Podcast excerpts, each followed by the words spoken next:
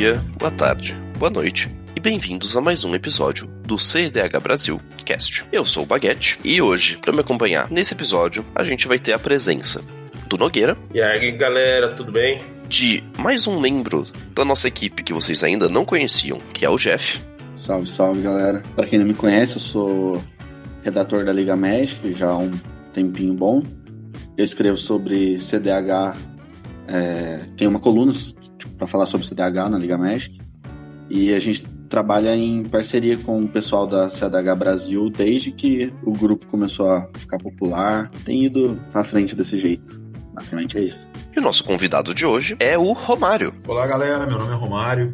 É mais conhecido aqui na minha região como Elvesgo. Eu sou jogador de competitivo em vários formatos. Joguei um pouco de Legacy, joguei Modern, Standard. E depois que eu conheci o CDH, eu tenho me apaixonado muito por esse formato. Bom, o feedback de vocês é sempre muito interessante. Eu agradeço bastante a todo mundo que comentou nos últimos posts. Na descrição desse episódio vai ter uma lista com todas as cartas que a gente citou aqui. Se alguém ficou confuso, se algum uma carta ou nome a gente vocês não entenderam, a gente vai realmente deixar facinho para todo mundo que se interessar conseguir se informar. Com todas as introduções feitas, então a gente pode começar. O tópico de hoje é mais um tópico colorido.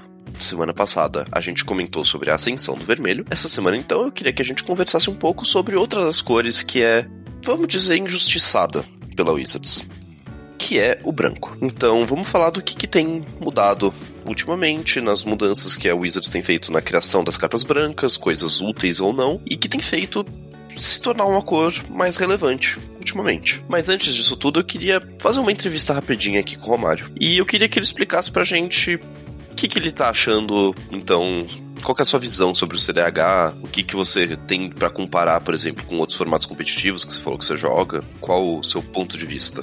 como jogador? Bom, gente, eu comecei a jogar Magic, propriamente dito, em 2006, no pré-release de Time Spiral. E naquela época, eu lembro que eu vendia minha pool e montei um deck incrivelmente mono white. É, com esse deck, poucos meses depois, um, dois meses depois, eu participei de um torneio aqui da minha região.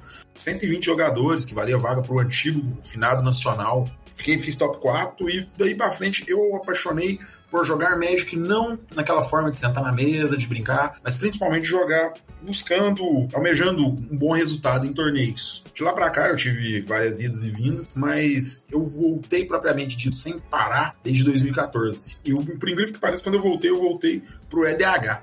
Na época eu não conhecia o CDH. Do EDH eu joguei uns dois, três meses, não me senti muito bem, eu achava um formato é, não tinha um atrativo para mim e eu acabei voltando a jogar Modern de lá. Foi Modern, Legacy, o Pioneer e Standard. E no início desse ano, prestes a começar essa quarentena aí, eu comecei a jogar o CDH. Me apresentaram o formato, eu joguei a liguinha com o pessoal. E assim, eu me apaixonei, me apaixonei mesmo. Me apaixonei do tipo, já montei lista de CDH de lá pra cá, já testei N decks, já joguei com N opções de decks, inclusive eu sempre priorizo a cor branca, é uma cor que eu realmente gosto. Eu acredito que, apesar das injustiças, é uma cor que dá pra tirar muita coisa dela. Mas assim, é... a liguinha que a gente joga online, que o pessoal fez, a gente pega muitos jogadores bons e tem me ajudado a crescer. Um, porque é um desafio, falando competitivamente, você enfrentar três oponentes em vez de um só. Te ajuda a melhorar as suas interações, a sua percepção, te aguça a questão de raciocínio, de ter que prestar atenção em mais detalhes. Resumidamente, é isso. Bom, então agora com a sua introdução propriamente dita fora do caminho, a gente pode começar. Vamos começar então falando da filosofia da cor. E a gente tem aqui também mais um player que é especializado em branco, né? Que é o nosso caro Nogueira, que ajudou a desenvolver uma certa pomba branca, que hoje é um dos poucos decks mono que realmente tem reconhecimento no, no mundo do CDH. Então eu acho que o Matheus pode comentar um pouco pra gente sobre então a filosofia do branco. Então, filosoficamente, a cor branca ela vai prezar acima de tudo a questão da moralidade, da ordem e da comunidade. Então você vai ver que é uma cor que ela preza pelos grandes números de pequenas criaturas, por exemplo. Né? Ao invés de trabalhar como o verde trabalha, que vai fazer os bichão grande e tudo. Então o branco, por exemplo, ele trabalha muito com criaturas pequenas, né? E eu acho que uma coisa que é interessante do branco é que como ela pensa em equilíbrio, em ordem, ela tenta equalizar todas as cores, né? Ela tenta trazer todas as cores para um patamar mais baixo, vamos dizer dessa maneira, para nivelar por baixo. Então, é a cor que eu acho que tem um dos pontos mais interessantes aqui, é que é a cor que melhor trabalha com stacks, né? Então é a cor, por exemplo, que ela vai taxar as jogadas do oponente, vai restringir efeitos para nivelar todo mundo por baixo. Né? Então esse é o grande diferencial da cor. E mecanicamente é uma cor que ela faz um pouco de tudo. Uh, ela vai ter removal de artefato, de encantamento, de criatura? Vai. Esses são os melhores removals que você vai ter por aí? Não, não vão ser. Mas ela consegue se virar de uma maneira, de uma maneira bem generalista, né? É, ela também é uma cor que ela trabalha muito com remoções globais, né? Embora a gente não veja tanto assim no CDH, você tem efeitos como cólera de Deus, esse tipo de coisa que no, no EDH mais tradicional, por exemplo, é bem presente. E como eu falei também, é uma cor que ela vai ser pautada muitas vezes nos grandes números. Então, ah, é aquela cor vai fazer muitas fichas e vai atacar e tudo. Para o CDH, isso é muito relevante? Infelizmente, não, a gente sabe que não, porque a gente tem 120 de vida para tirar na porrada, né? E aí fica um pouco mais difícil. Então ela acaba perdendo parte do potencial dela. Então o melhor ponto que a gente pode ter aqui do branco, basicamente, é justamente é, essa tendência dele de nivelar as coisas por baixo. Fora algumas cartas que são muito fortes dentro do branco, que a gente vai comentar depois. Mas a princípio essa é a ideia. Bom, gente, uma parte aí apenas complementando o que o Matheus falou. É, eu vejo a cor branca como exatamente a cor que traz justiça. Ela normalmente ela pune quem quer trapacear de alguma maneira. E como o CDH é uma corrida onde você tenta acumular é, vantagens, trapaceando ali na curva de mana, trapaceando na velocidade das mágicas, na quantidade de spells, é, a cor branca ela acaba sendo um pouco menos valorizada porque ela atrapalha esse plano de jogo. Mas para quem quer jogar no plano opostamente contrário àquilo, a isso, ela é uma cor de valor. Deixa eu fazer uma pergunta aqui, né? Porque o Matheus, ele é o responsável por ter sujado o nome da pomba branca da paz, que agora é a pomba da discórdia. É, ô Matheus, o que, que você acha? Tipo assim, quando a gente fala de branco no CDH, geralmente, ah, de uns tempos para trás, Tipo, o branco ele é muito associado a artefato, então não era o, o, branco propriamente dito. Tipo, era mais ou menos assim, ah, meu deck é branco, só que é o comandante branco e o deck é todo baseado em artefato, sem, de fato, muito suporte branco mesmo. Com exceção de alguns encantamentos, algumas coisas que, tipo, são staples. Agora, com o branco aparecendo mais, tipo, nas, nas coleções e, tipo, de uma forma mais relevante, é, você acha que ele tem espaço para ser realmente, deixar de ser uma cor de suporte, ser realmente tipo uma cor de verdade dentro do CDH? Cara, eu sinceramente acho que isso depende único exclusivamente da Wizards, né? É, até então, é uma cor muito boa para jogar para trás, tem então, seus efeitos bons, assim, se você quiser jogar, jogar para frente, tudo, mas é, ela sempre, em geral, é uma cor de suporte, né? Com uma exceção outra, que a gente vai falar depois, mas é, uma cor que ela ainda é considerada por muitos como a pior cor. Eu acho complicado você falar em pior, melhor aqui, mas assim, é, de um certo ponto de vista pode ser considerado, né? Eu acho que depende da Wizards, então, ela trazer novas ferramentas para o branco, trazer um aumento do power level como ela trouxe para o vermelho. Embora eu acho que ela esteja tentando, viu? Eu acho que ultimamente tem saído umas cartas brancas muito interessantes, mas nada que seja no nível broken, né? Nada que seja quebrado. Aí no caso eu poderia citar também a Magistrado de Dranich, né? É uma carta muito boa que saiu recentemente. Você tem Reclamação de Kevine, que saiu na coleção Commander também, que é uma carta muito boa de recursão do cemitério. Você tem é, Dízimo Sufocante, que também é uma carta branca que, para jogos que se arrastam, ela acaba sendo muito forte por gerar muita mana, muito tesouro, né? Então são algumas ferramentas novas que o branco vem ganhando aí ultimamente. Mas ainda, como eu disse, nada quebrado no nível do vermelho.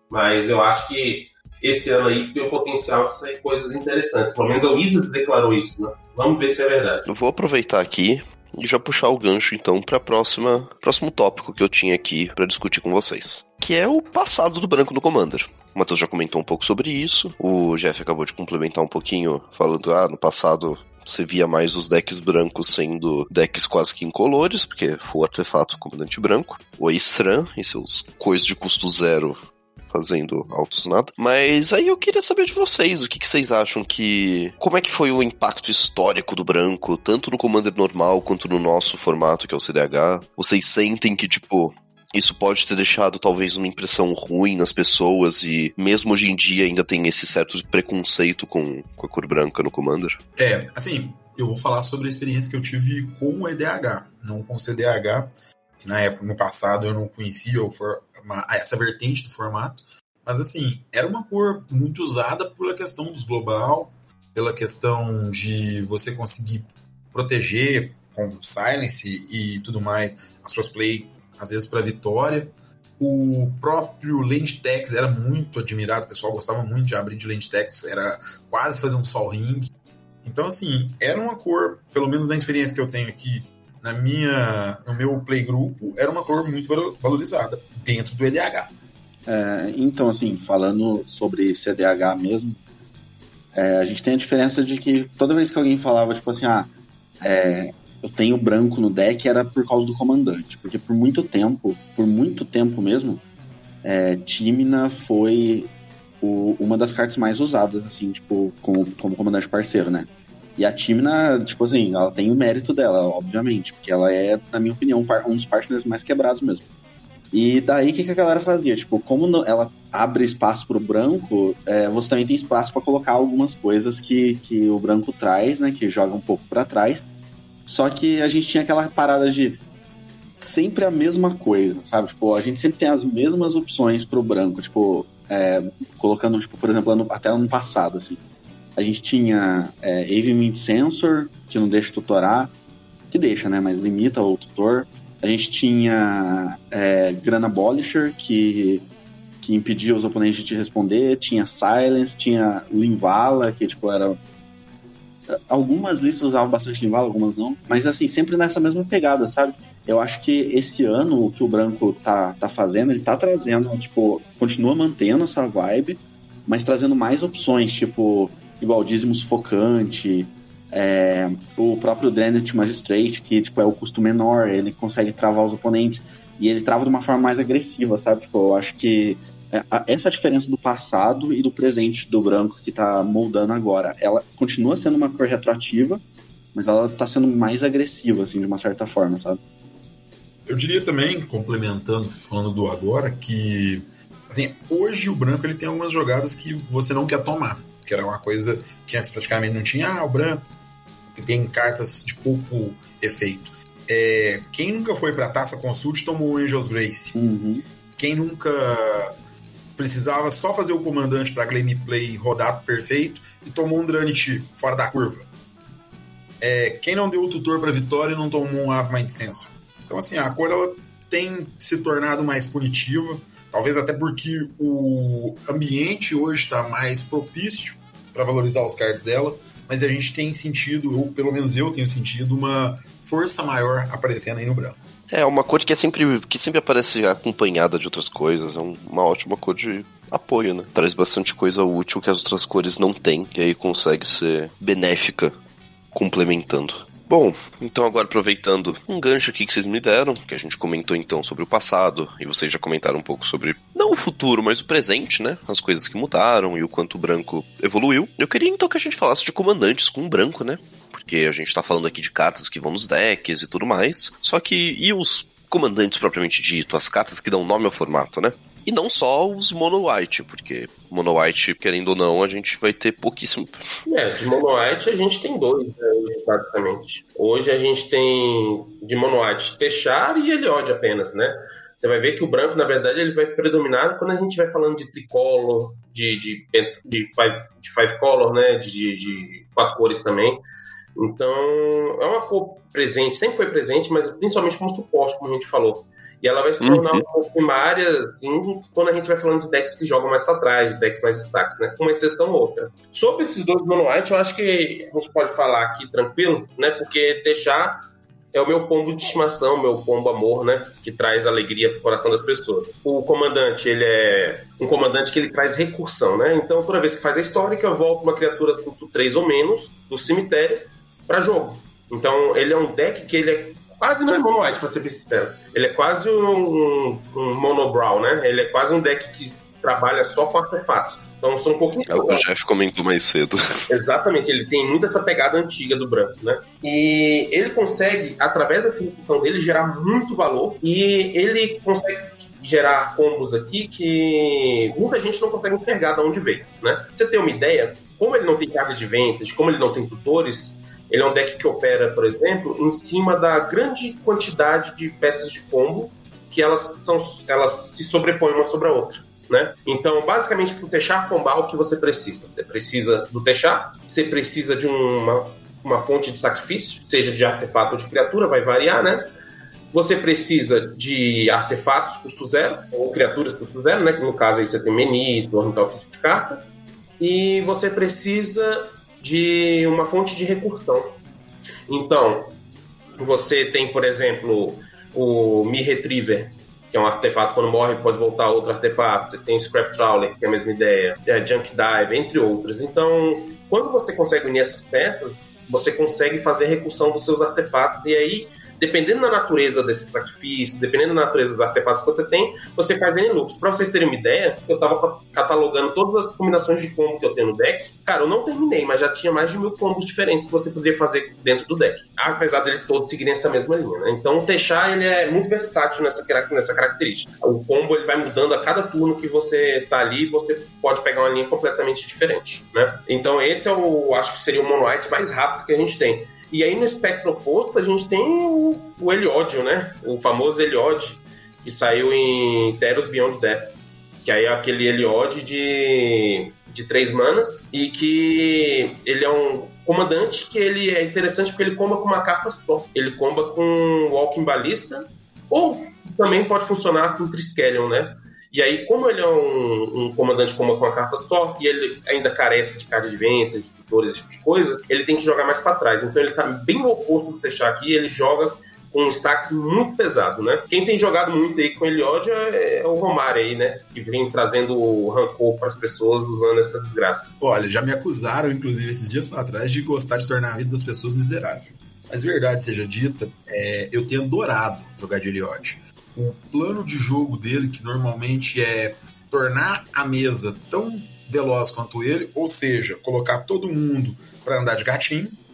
E aí ele normalmente faz um, dois, três, quatro e vai acumulando stacks, que gera duas vantagens. Um, te dá o tempo que você precisa. E segundo, se tudo der certo, se as coisas correrem como você planeja, o Eliod deixa de ser encantamento e começa a bater 5 no amiguinho, que já me levou a alguns jogos. Mas assim, você está buscando o tempo todo é uma das duas peças de combo ou como chegar nessas duas peças de combo e depois disso ter alguma proteção para poder jogar tranquilo.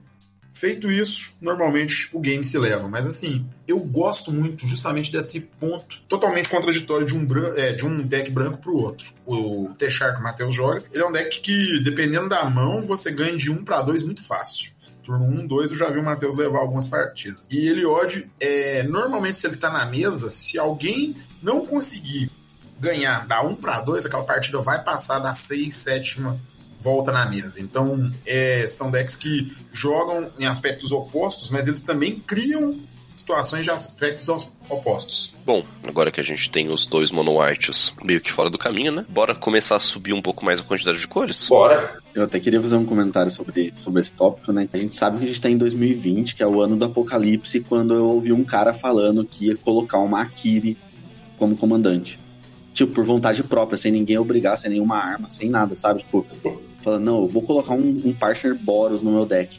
Porque até então, tipo, isso era, tipo assim, é, o branco ele entrava como consequência, como eu falei antes, tipo, time não é um partner muito forte, ela tem branco, fazer o quê? Tá ligado? Tipo, agora a gente olha pro deck e fala, não, eu vou colocar branco no deck. E assim como vermelho, né? Tipo, que foi a que vocês comentaram no podcast anterior. Hoje em dia a gente olha e fala, eu quero colocar vermelho para poder deixar o meu deck quebrado, injusto, com breach e comentários que eu não preciso fazer aqui. Tá, gente, eu quero aproveitar o gancho do Boros e falar que hoje está encerrando aí a corrida pela, pro top 4 da nossa liga online e temos uma nota lá dentro do top 4. Uma, um comandante Boros.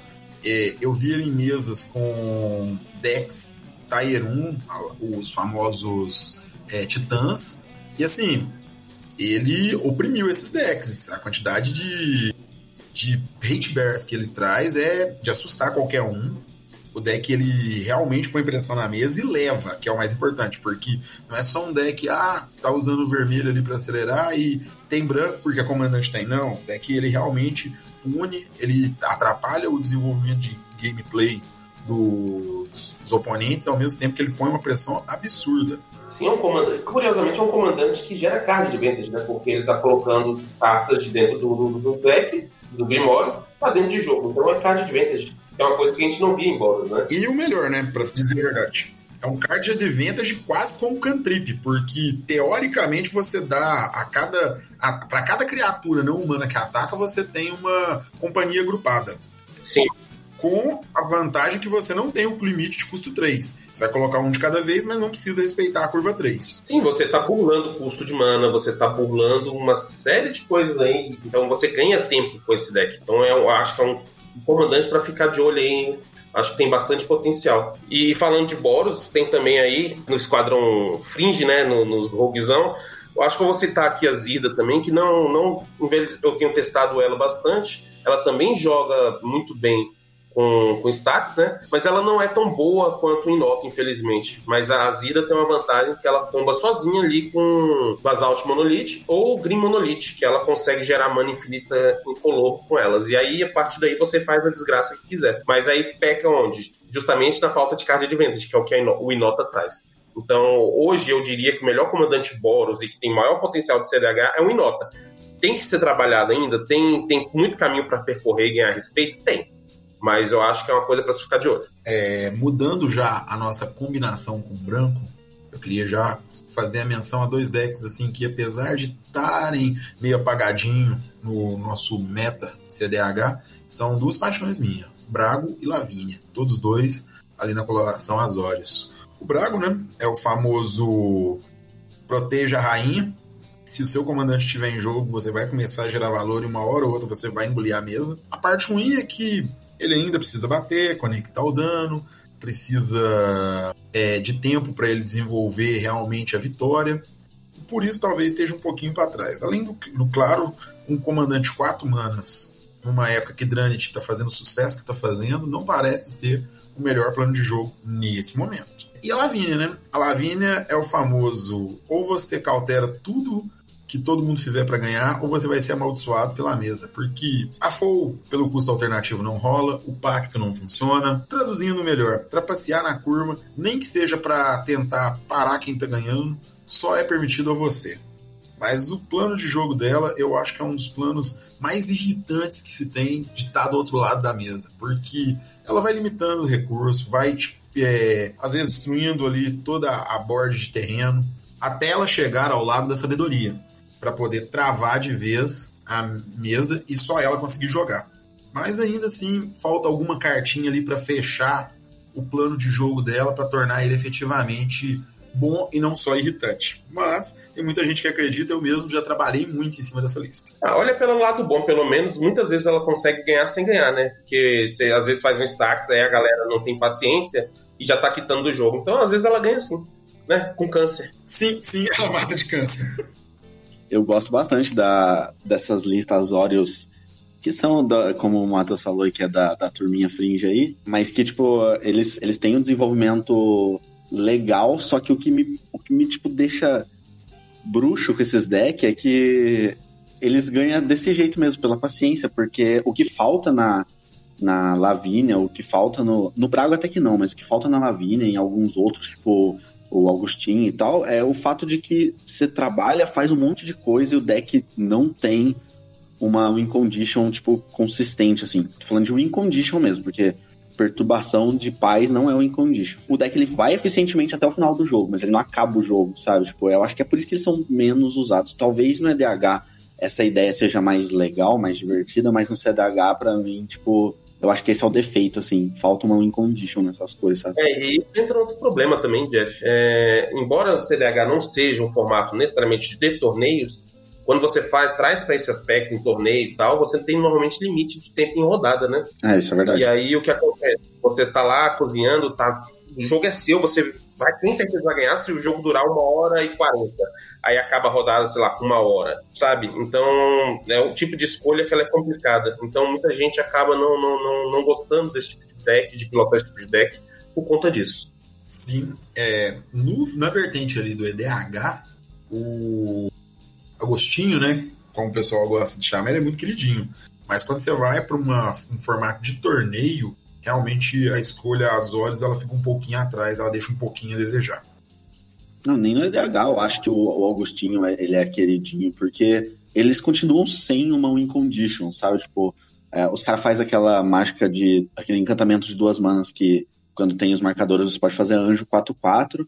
E essa é teoricamente a win condition, sabe? Coisas assim, tipo uma Elish, é, essas, essas cartas assim, só que elas não são win conditions, elas têm que bater. E às vezes o cara fala, ah, beleza, ninguém mais vai jogar, eu posso jogar os meus 16 turnos até eu conseguir te dar 16 de dano, sabe? Tipo, então acho que não, não é queridinho, acho que é por isso que o branco é tão hateado, sabe? Porque ele faz, faz, faz e não faz nada.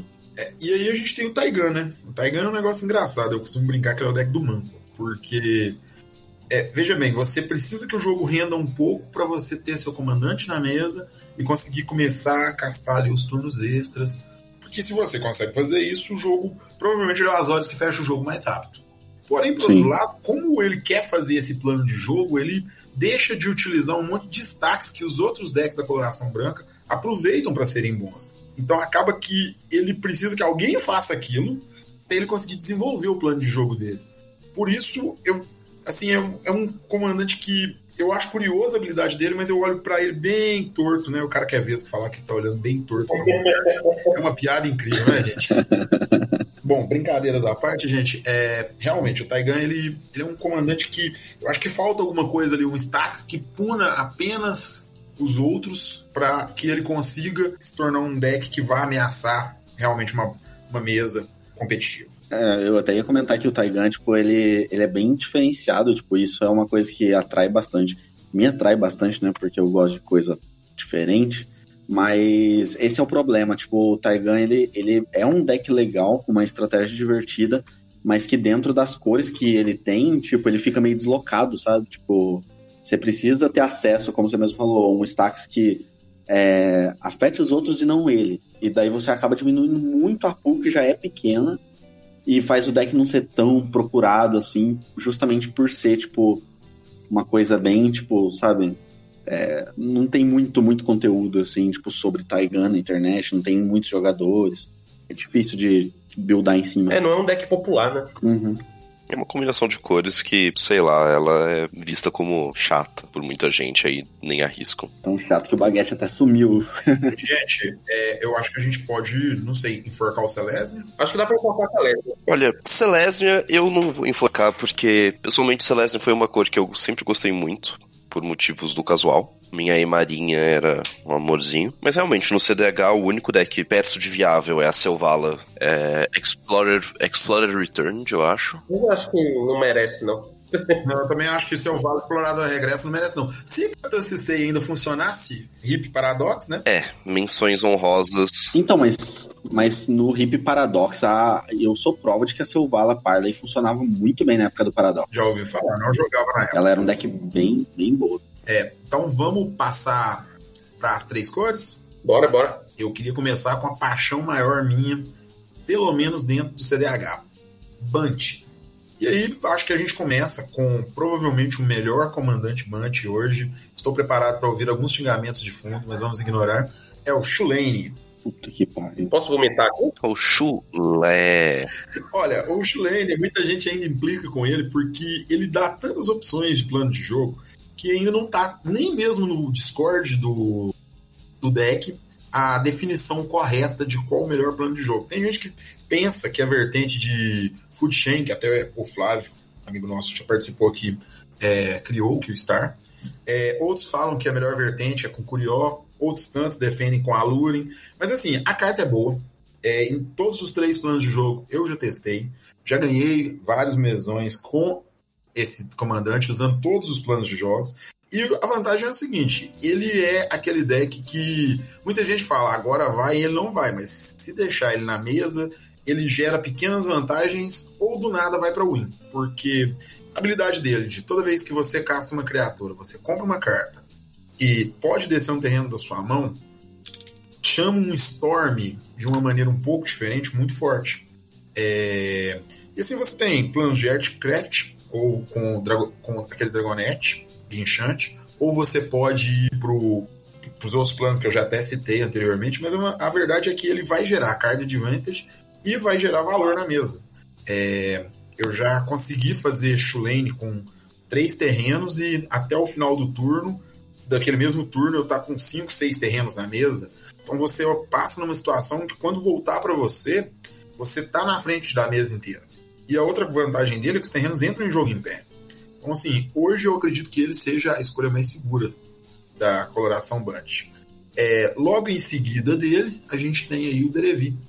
É, eu queria já fazer a menção aqui que o primeiro Pump Stomp que eu sofri na minha vida, lá em 2014, foi de Derevi, na época antes deles banirem a Profeta de Grufix, que era um saco enfrentar aquele deck. Ele travava com estases e ninguém mais fazia nada. E tudo que você tentava fazer, ele tepava na fase de combate. Era muito chato. Era muito irritante enfrentar aquele deck. Acho que foi um ban assertivo. Depois disso, ele perdeu um pouco a força. Tem que ainda aposte em jogar de musa, mas realmente eu acredito que deu uma mancada. Agora com o Miel, o deck tem, deu uma, uma ressurgidinha. O pessoal comentando umas linhas de combo com o Miel. Sim, com o ML e principalmente o Berço de Gé, você consegue meio que lupar mana infinita, né? Dependendo da sua board. O ML ele consegue bounçar uma permanente sua. Bounçar não, blinkar. Né? Ele consegue blinkar. Aí você blink, você. Vamos imaginar que você tem quatro criaturas na mesa, você vai fazer berço para 4, blink pagando 3 no Derev, Derev volta, desvira berço e a gente tem um loop. E depois com mana infinita, dá para pensar em algumas rodas de vitória. Sim, pelo menos alguma coisa, né? O Derev era um deck que ela se arrastava, né? Ele não tinha uma, uma condição de vitória tão clara, então é, era muito aquele plano stacks que a gente estava falando, que ele, beleza, travou todo mundo, mas tá lá arrastando o jogo, batendo dois, batendo dois e não ganha nunca, né? pelo menos agora com, com o surgimento do ML, tem essa opção de linha de combo aí que é mais fácil, porque eu já vi deck de Derev que precisava de food chain, saca? Então era, era, muito ruim isso, porque é difícil tutorar o food chain às vezes. E aí, pelo menos com um plano de jogo que envolve uma criatura e um terreno, nessas cores é mais fácil de você combar, né? Pelo menos isso. Não, e só para complementar, né, o plano de jogo principal do Derev antes desse combo e o pós-ban da Profeta era um marcador de desgosto, né? Você batia e o cara recebia um marcador de desgosto até que ou ele desistia ou os pontos de vida dele ia, dependia da resistência do oponente. Aproveitando que você não vai fugir não. Por que, que eu acho o Chulane tão ruim, Romário? Você sabe, né? Por quê? Porque Chulane é um grande pato, né? O pato ele voa, o pato ele anda, ele nada, mas ele faz isso tudo de uma maneira péssima, né? Ele faz tudo, mas faz tudo mal. Essa que é a ideia. E o Tulane, ele, ele, ele faz isso também. Ele, você, ah, ele consegue ser um stack às vezes? Consegue. Ele consegue ir para um, uma linha fast combo? Consegue, mas ele faz nada disso muito bem e ele ainda depende de um comandante que tem um, um custo de mana muito alto e ainda vai precisar de um setup depois. É, é, complicado, né? Você sabe os defeitos do Chilene. Não, sim. Apesar de gostar muito do deck, ainda falta alguma coisinha para ele. Ele ele tem o defeito de comprar o lado errado do deck, que é o normal de qualquer deck que você começa, que ele, que ele nasceu há menos de um ano, que é o caso da, do Chulane se você pegar até os decks de outros formatos, quando eles nascem há menos de um ano, ele costuma ter esse problema. A não ser que ele seja um combo que só faz uma coisa, ele tem o problema de você comprar o lado que você não quer do deck na hora errada. É, o Shulane, ele é, ele é um deck muito interessante, mas assim, só refazendo o que o Matheus falou, eu acho que ele parece mais aqueles x-tudão de feira, sabe? Tipo, ele tem de tudo, ele você come, ele é gostoso, mas você não sente o gosto de nada, entendeu? Tipo, você não sabe o que, você tá comendo, porque tem muita gente, só que tem muita coisa lá no meio. Só que assim, ele não deixa de ser, tipo, bom, sabe, de aproveitar. Ele dá um jogo divertido, ele, ele é um, um deck, tipo, bem versátil, mas é isso mesmo. Tipo, ele. Você tá lá sem saber o que você tá fazendo e o que vinha lucro, basicamente. Isso é tão verdade que até no Prime mais divulgado do Shulane, você. O cara fala que muitas vezes você vai ganhar porque você é a menor ameaça na, na mesa. As pessoas ignoram porque tem ameaças maior, só que o problema é que o plano de jogo dele é real. É, ele vai fazer uma gracinha aqui, um bichinho ali, do nada você vai perceber que não dá mais para parar. Principalmente porque naqueles draw ele pode achar um dos poucos counters que a gente consegue encaixar na lista, mas vai ser efetivo para proteger no momento que você tenta parar. Bom, vamos continuando então. Depois de Band, acho que a gente pode passar para Esper, né? Ah, Esper foi uma cor, né, que sempre esteve presente no CDH na forma de um querido de muita gente, né? Zuro Encantador, que é o clássico comandante Esper que ele entra, ele bate, ele pega uma necropotência e aí vai partir pro abraço, né? Porque a partir da necropotência ele vai, sei lá, pagar mais de 30 de vida, vai encher a mão de carta na endstep e vai ganhar na sua endstep na sua cara ainda por cima. Então, tem planos de jogo variantes, mas a princípio um dos mais famosos é com Shimmer Me, que é um, uma, uma criatura artefato que permite você conjurar artefatos como se elas tivessem, como se eles tivessem flash. Então você cava, pega rituais, né, você consegue gerar mana, faz o Shimmer, faz mana rock pra cacete, e a partir dali você vai, sei lá, fazer uma caixa da água e, e ganhar, explodir a mesa inteira dessa forma. Então é um plano de jogo de Zura aí, com Necropotência, ou até mesmo puxando pra Adnause, né? Então é um deck bem Storm nesse sentido. Sim, só complementando o que você falou, Matheus, outras vezes eu já vi ele bater, em vez de buscar necropotência, ele buscar morte vívida flexiana para resolver o adenáusea para ganhei. Porque afinal de contas, morte vívida não vai deixar ele tomar o dano para baixo de zero, perder vida para baixo de zero, então ele praticamente tem o deck na mão se aquele adenáusea resolver. Fora que ele usa o branco bem, né? Ele tem aí Angel's Grace, que combina muito bem com o Adnause. Ou Silence, para proteger aquela hora que ele vai fazer o Adenause. Sim. Então ele é um, é um, bom deck, é um clássico, né? É, é um deck forte, mas assim, ultimamente eu tenho visto pouco, mas ele é um deck muito forte. Eu acho que um pouco da impopularidade dele vem do fato que, assim, todo mundo na mesa sabe qual é o plano de jogo dele. Todo mundo na mesa sabe que ponto de vida para ele é relevante. E, então, assim, ele é o primeiro a apanhar. Ele é o que o pessoal sempre vai estar tá tentando interagir, porque o plano de jogo dele é óbvio.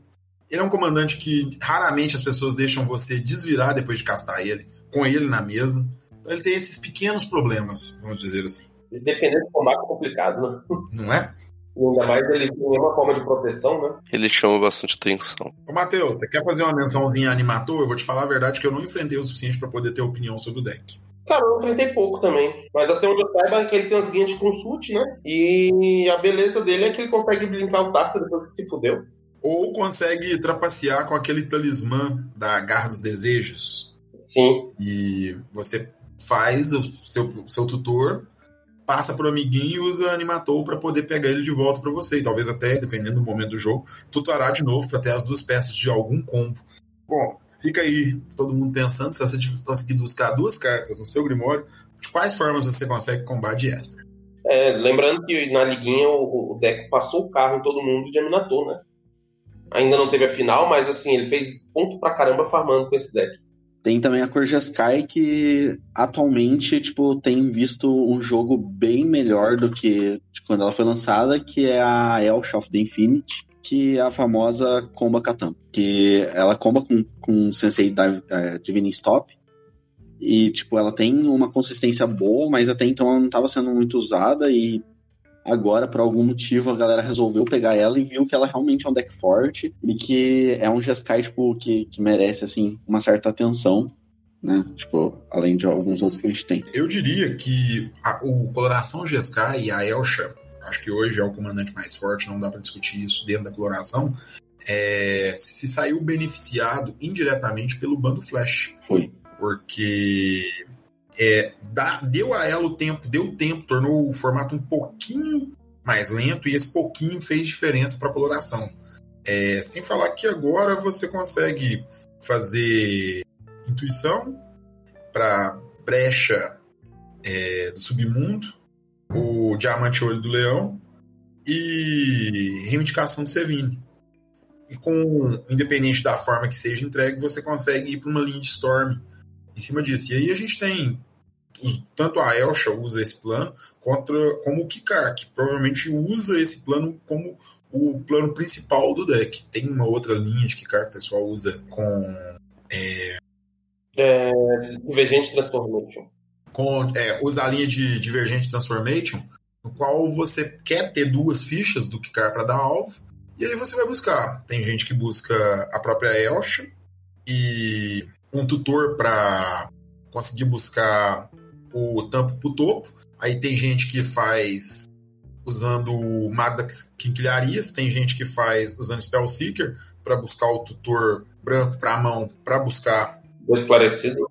O, isso, o tutor esclarecido, ou para e para depois buscar o tampo de adivinhação do Sensei. Ou outro plano que o pessoal busca taça, oráculo de taça, já conhecido de todo mundo, e o nivelador. Os dois ETBs entram junto você joga o da taça primeiro na pilha, o do nivelador vai resolver primeiro exilando o Grimório, a taça vai enxergar zero cartas e você ganhou. Mas normalmente o melhor plano hoje do que cara ainda fica nas linhas de brecha, principalmente usando intuição. Porque, cara, você tá gerando mana no meio do seu storm, né? Isso é importante. O cara faz isso muito bem. Bom, e para não deixar de citar dentro da coloração Jeskai, a gente também tem os queridinhos do Matheus, o Bralin e Chabras. É o Whindersson Nunes e o seu tubarão voador. É, só puxar a bola para mim aqui, porque desde que, esse, desde que esses dois bichos saíram, eu tento, tipo, fazer eles funcionar.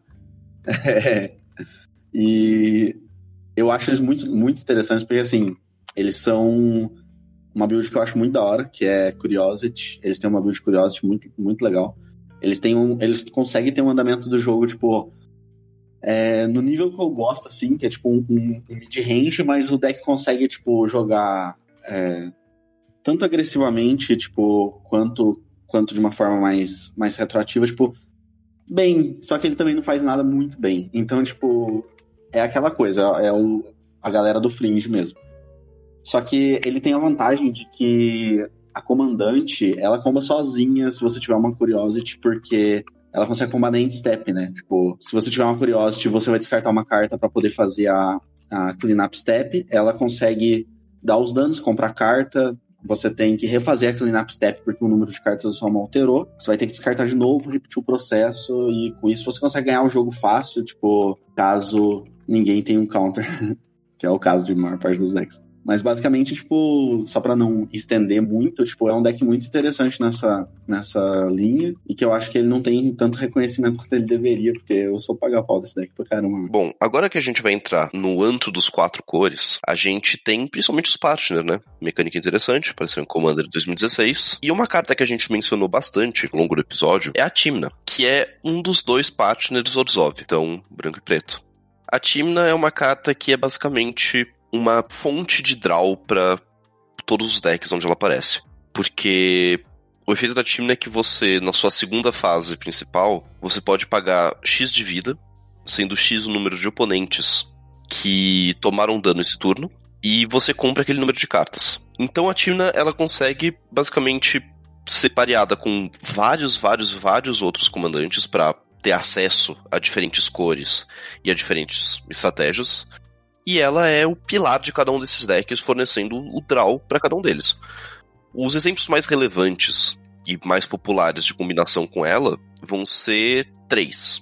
Um é um clássico, que é o famoso TT, que é Timna com Trácios, um dos decks que já foi o mais temido possível no formato. E os outros dois são decks que hoje em dia estão aparecendo bastante. Um deles é o Metapod, que é a Timna com a Tana, que é um deck que foca em usar bastante criaturas destaques, que você consegue caçar elas com um Birthing Pod, que você sacrifica alguma coisa e consegue buscar basicamente qualquer uma das suas criaturas para atrasar o jogo dos outros. E também o terceiro, e não menos importante, é o Crown, um dos partners Zet, que é basicamente mais uma máquina de card advantage e que também é um bicho que bate bastante. E esse deck é conhecido como Opus Chief e é um deck que foca bastante em efeitos de roda, você tenta ciclar bastante sua mão para acabar ganhando ou Stormando, ou com Taça Consult, ou com algum dos planos de Bring Freeze e Breach que a gente mencionou mais cedo. É, apenas falando dos comandantes aí de quatro cores, a gente tem também a dupla Trácio e Bruce, que anda fazendo bastante sucesso, principalmente depois do print do ML,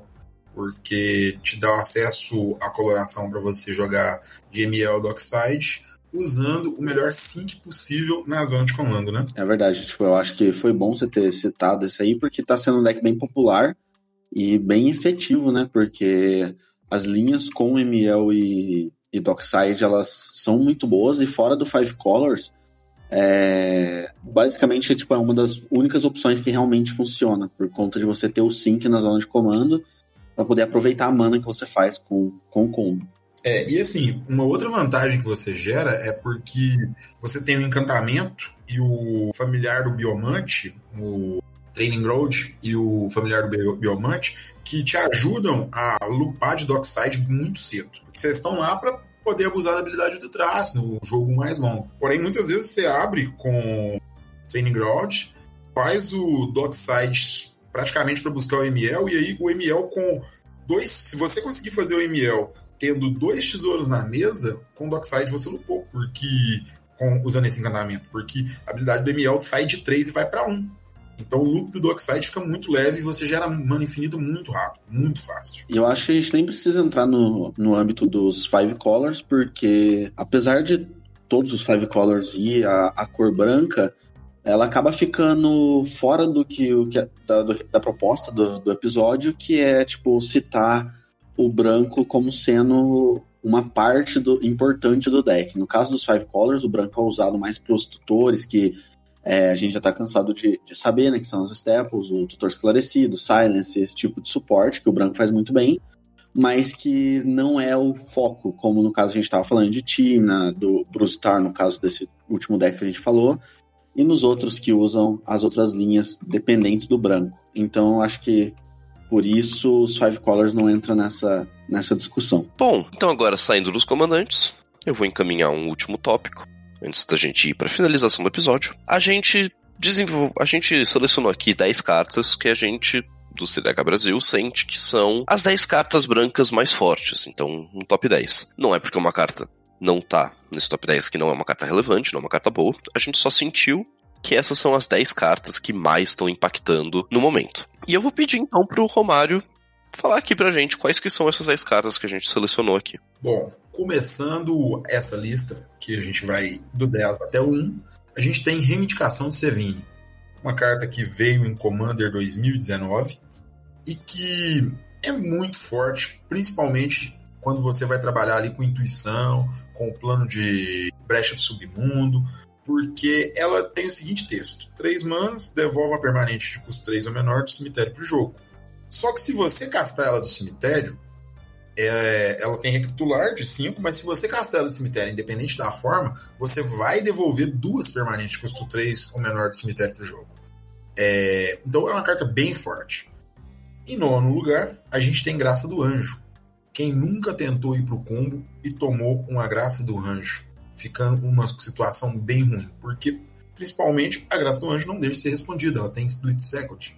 Então ela fecha a pilha e não importa quantos counters, ou se você tem aquele veto de Dovin que te dava garantia de combar e ainda anular a interação do amiguinho, porque ninguém vai conseguir, é, você não vai ter a chance de responder aquela mágica. É uma carta muito forte. É, só parafraseando uma jogada que eu presenciei, teve um, teve um partido que a gente estava jogando que um dos meus oponentes ele não tinha como passar por minhas interações e do outro rapaz de azul, ele, só que a gente só tinha counter para não criatura, e ele só combava com não criatura. E aí ele foi e ensinou o jogador de criaturas a combate Kikijik. A gente ficou olhando, o jogador bateu com tudo, ele deu um graça do anjo. A gente foi embora da mesa, ficou ele contra o cara que não tinha como interagir com ele na pilha, e ele ganhou no turno dele. Então, assim, é uma carta muito versátil, muito forte. Em oitavo lugar, nós temos ela, a primeira criatura da lista. Linvala, Guardiã de Silêncio. Essa, esse Curset Totem assimétrico é doloroso de ser tomado. Um, porque ela é 3-4, difícil de ser resolvida, voa, bate, bate forte, já tira um planinalto ali às vezes que tá aborrecendo a mesa e atrapalha todo mundo de usar qualquer habilidade ativada que seja de criatura. Ah, aliás, todo mundo não, porque você, o dono da Linvala, não vai passar por esse perrengue. Que inferno essa carta, viu? Melhor carta branca ever. Bom, Vamos ver se a melhor criatura branca é ela. Vamos continuar a nossa lista. Em sétimo lugar, nós temos os efeitos da regra da lei. Eu vou citar como efeitos da regra da lei, que ela foi o primeiro a, a, a carta a fazer isso. Mas a gente também podia dar o nome de Eidolon da Retórica. Ou como muita gente fala com carinho, o regra de lei com pernas, que bate e bloca. Ou silêncio ensurdecedor e canonita heterólatras todas essas cartas, elas de alguma maneira, elas impedem que o jogador storme. Regra da lei do diz que cada jogador só casta uma mágica por turno. O silêncio ensurdecedor diz que só casta uma não criatura por turno. E a canonista diz que não casta mais do que um não artefato por turno. Em sexto lugar, uma criatura que já vai deixar o meu amigo Baguete triste. Abolidor Mor. Eu acho que todo mundo que é amante do combo quer fazer um Abolidor Mor antes de ir para play de win. A carta ela é duas mana, dois dois. Só que o que torna ela relevante é o fato que você que ninguém pode ativar habilidades de artefatos, de criaturas e nem gastar mágicas durante seu turno. Ele deu uma pequena pioradinha com o lançamento de Blast Zone, porque agora dá para você tomar a interação daquele terreno que às vezes é mal criado.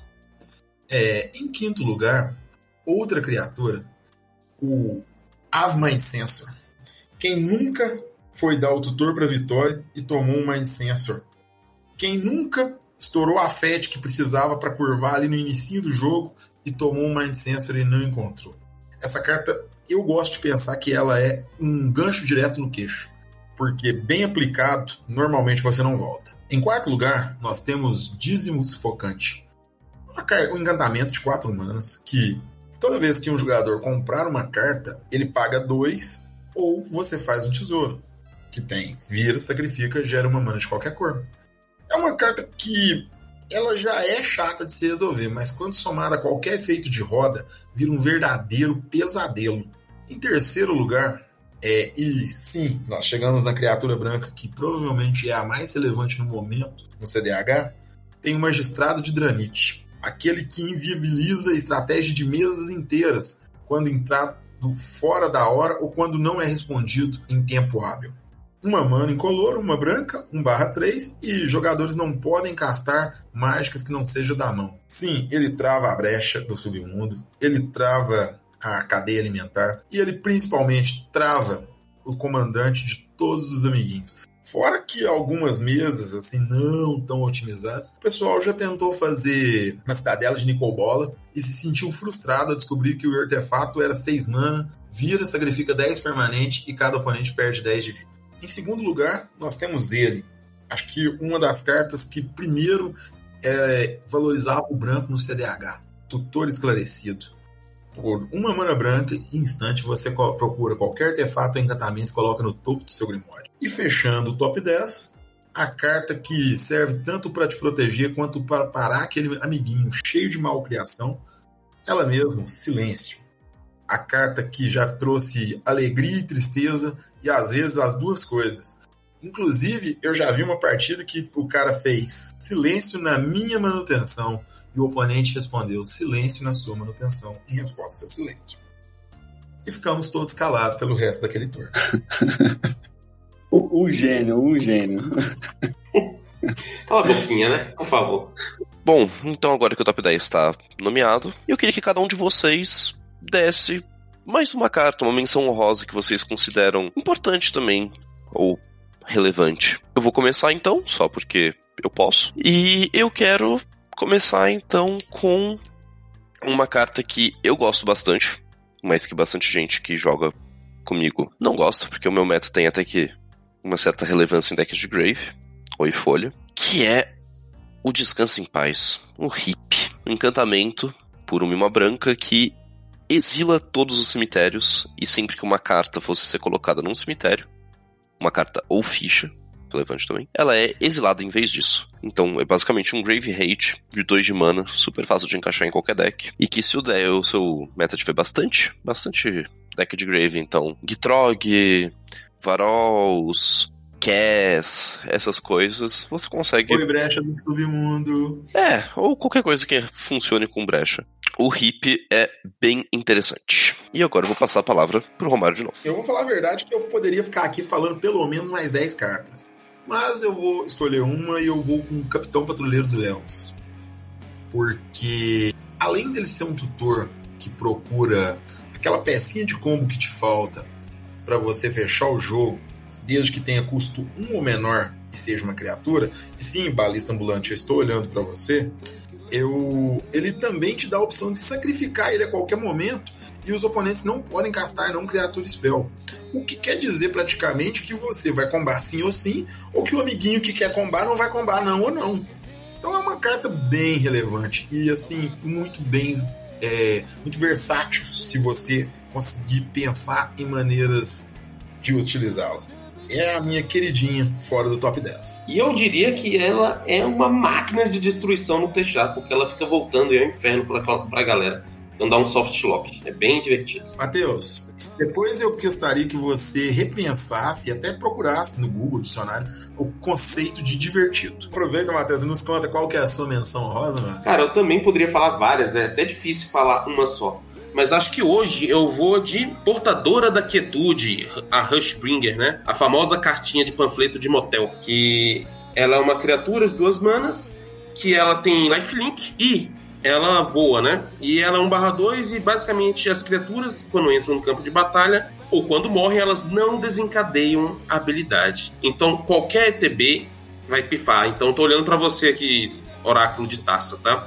E além disso, de bônus ainda sacaneia os triggers de morrer. Então é uma carta bem interessante, muito boa. E diga de passagem, para um deck como por exemplo Eliod, ela é muito interessante pelo vínculo com a vida, né? Que dá um trigger lá com o comandante. Então uma carta aí que vale sempre lembrar dela quando você estiver construindo um deck mais para trás. Eu só quero dizer que essa carta, ela tá entre as coisas mais pesadelos que eu já tive na minha eu lembro que eu todo feliz, começando a jogar CDH, nossa, eu gosto tanto de Naya, vou montar um Atrapalém.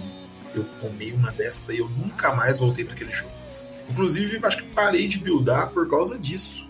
Alice de Atrapalém. Nossa, eu nunca vi uma carta conseguir parar tanto um deck. Ela faz maldade, viu? Ela também para bastante algumas jogadas do Techar, é bem irritante. Vou puxar prioridade aqui e falar sobre a, uma carta que eu realmente gosto muito e que eu fiquei um pouco desgostoso dela por conta do spike que ela tomou nos últimos tempos, que é o Notion Tiff branco. Mentira, o Notion Tiff é muito elogio para ela porque ela é um pouco mais fraca. Mas o coletor de esmolas, né, que ele tem um efeito parecido com o Notion Thief. Ele faz com que o seu oponente que vá comprar mais de uma carta por turno compre uma carta só e você compre também. Então ele te dá um pouco de, de card advantage, ele diminui a quantidade de card advantage que o seu oponente iria ter num draw massivo, por exemplo. E ele é uma carta, tipo, bem versátil. O grande problema dele é o custo de mana. Se você for parar pra pensar também é o mesmo do Notion Thief, então não faz tanta diferença. Mas ele é um, uma carta que, tipo assim, se bem colocada num deck, se bem utilizada, tipo, ela faz uma diferençazinha. E aí, lembrando da interação dela com roda, né? Que é bem imbecil. Sim. Que você dá uma roda da fortuna, por exemplo, você vai lá, os seus oponentes vão comprar o quê? Duas cartas, né? Uma carta, carta. cada um, não é isso? E você vai comprar sete, mas. Uma para cada oponente. Uma para cada oponente. Então você vai lá encher tua mão lá com 10 cartinhas. É uma delícia. E o mais legal ainda é quando o amiguinho faz a roda e você tem isso na mão e as manos para poder fazer. É, não, o gato é. O gato é safado. O gato é amoroso. Você tem que rever isso, os conceitos de amoroso. É. Procura no dicionário depois o, cara, o cara tomou uma counterbalance ali, ó. Bom, então, depois desse top 10, a gente teve o nosso top 4 menções honrosas. E agora que todo mundo passou prioridade, eu vou caminhar para Step. Esse foi mais um episódio do CDH Brasil Cast. Hoje, então, a gente conversou sobre a cor branca. E a gente teve a presença dos nossos membros recorrentes, Matheus. Falou, galera. Foi um prazer estar aqui mais uma vez. E, pela primeira vez, mas não última, o Jeff. É, muito obrigado aí, galera, pela atenção e espero ver vocês em muitos outros episódios falando sobre coisa polêmica. E o nosso convidado especial, o Romário. Falou, galera. Muito obrigado aí, viu, gente, pela recepção. E bom, eu sou o Baguete. Esse foi o CDH Brasilcast. Muito obrigado para todo mundo que ouviu até aqui e até semana que vem.